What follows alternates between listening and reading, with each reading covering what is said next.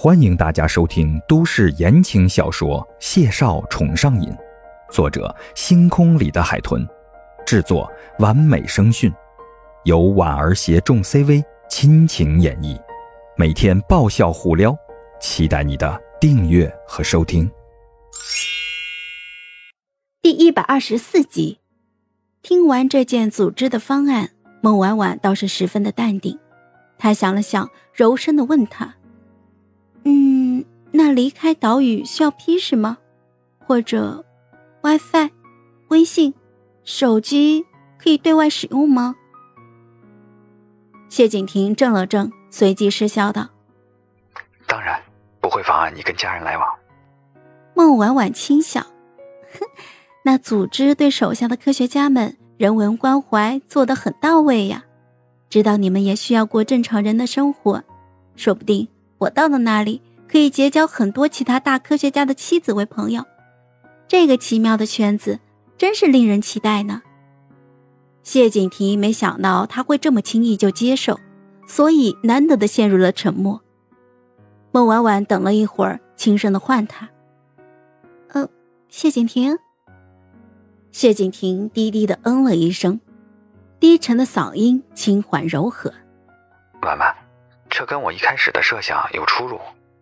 我的本意是不让你脱离现在的生活，随时可以回孟家，随时可以约于梦瑶喝下午茶，闲暇了逛逛街，做个美容一类的。孟婉婉阴唇微翘，细声的问他：“但是组织的安排很合情合理呀，而且你也心动，所以才会跟我提出来询问我的意思，是不是？”谢景亭沉默了。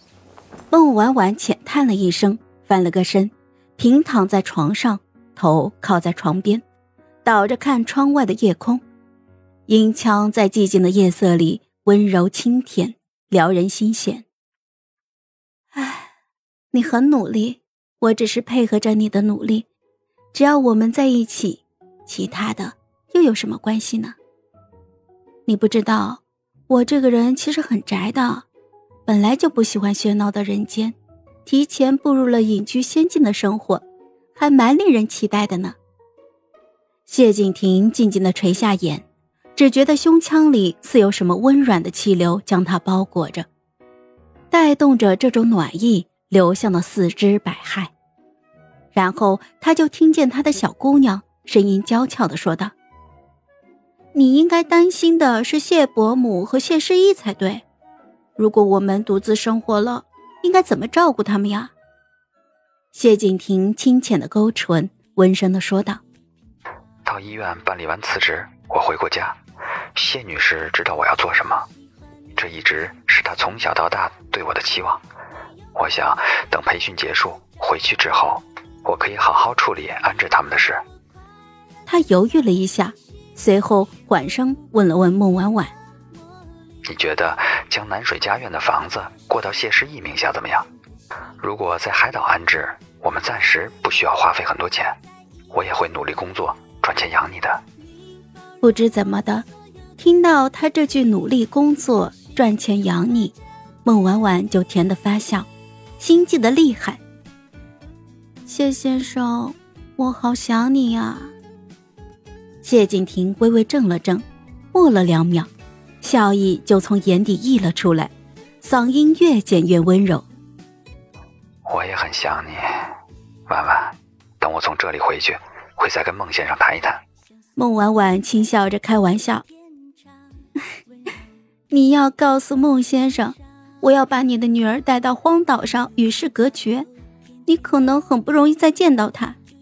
我爸爸大概会拿着扫帚将你赶出去。”谢景亭被逗笑了，笑了之后默了默，温声的说道：“在这之前，我会想好怎么说服他。”说到这里，他像是突然想起了今天打这通电话的初衷，迟疑了一下，轻声的询问道：“你本来想要跟我谈什么？”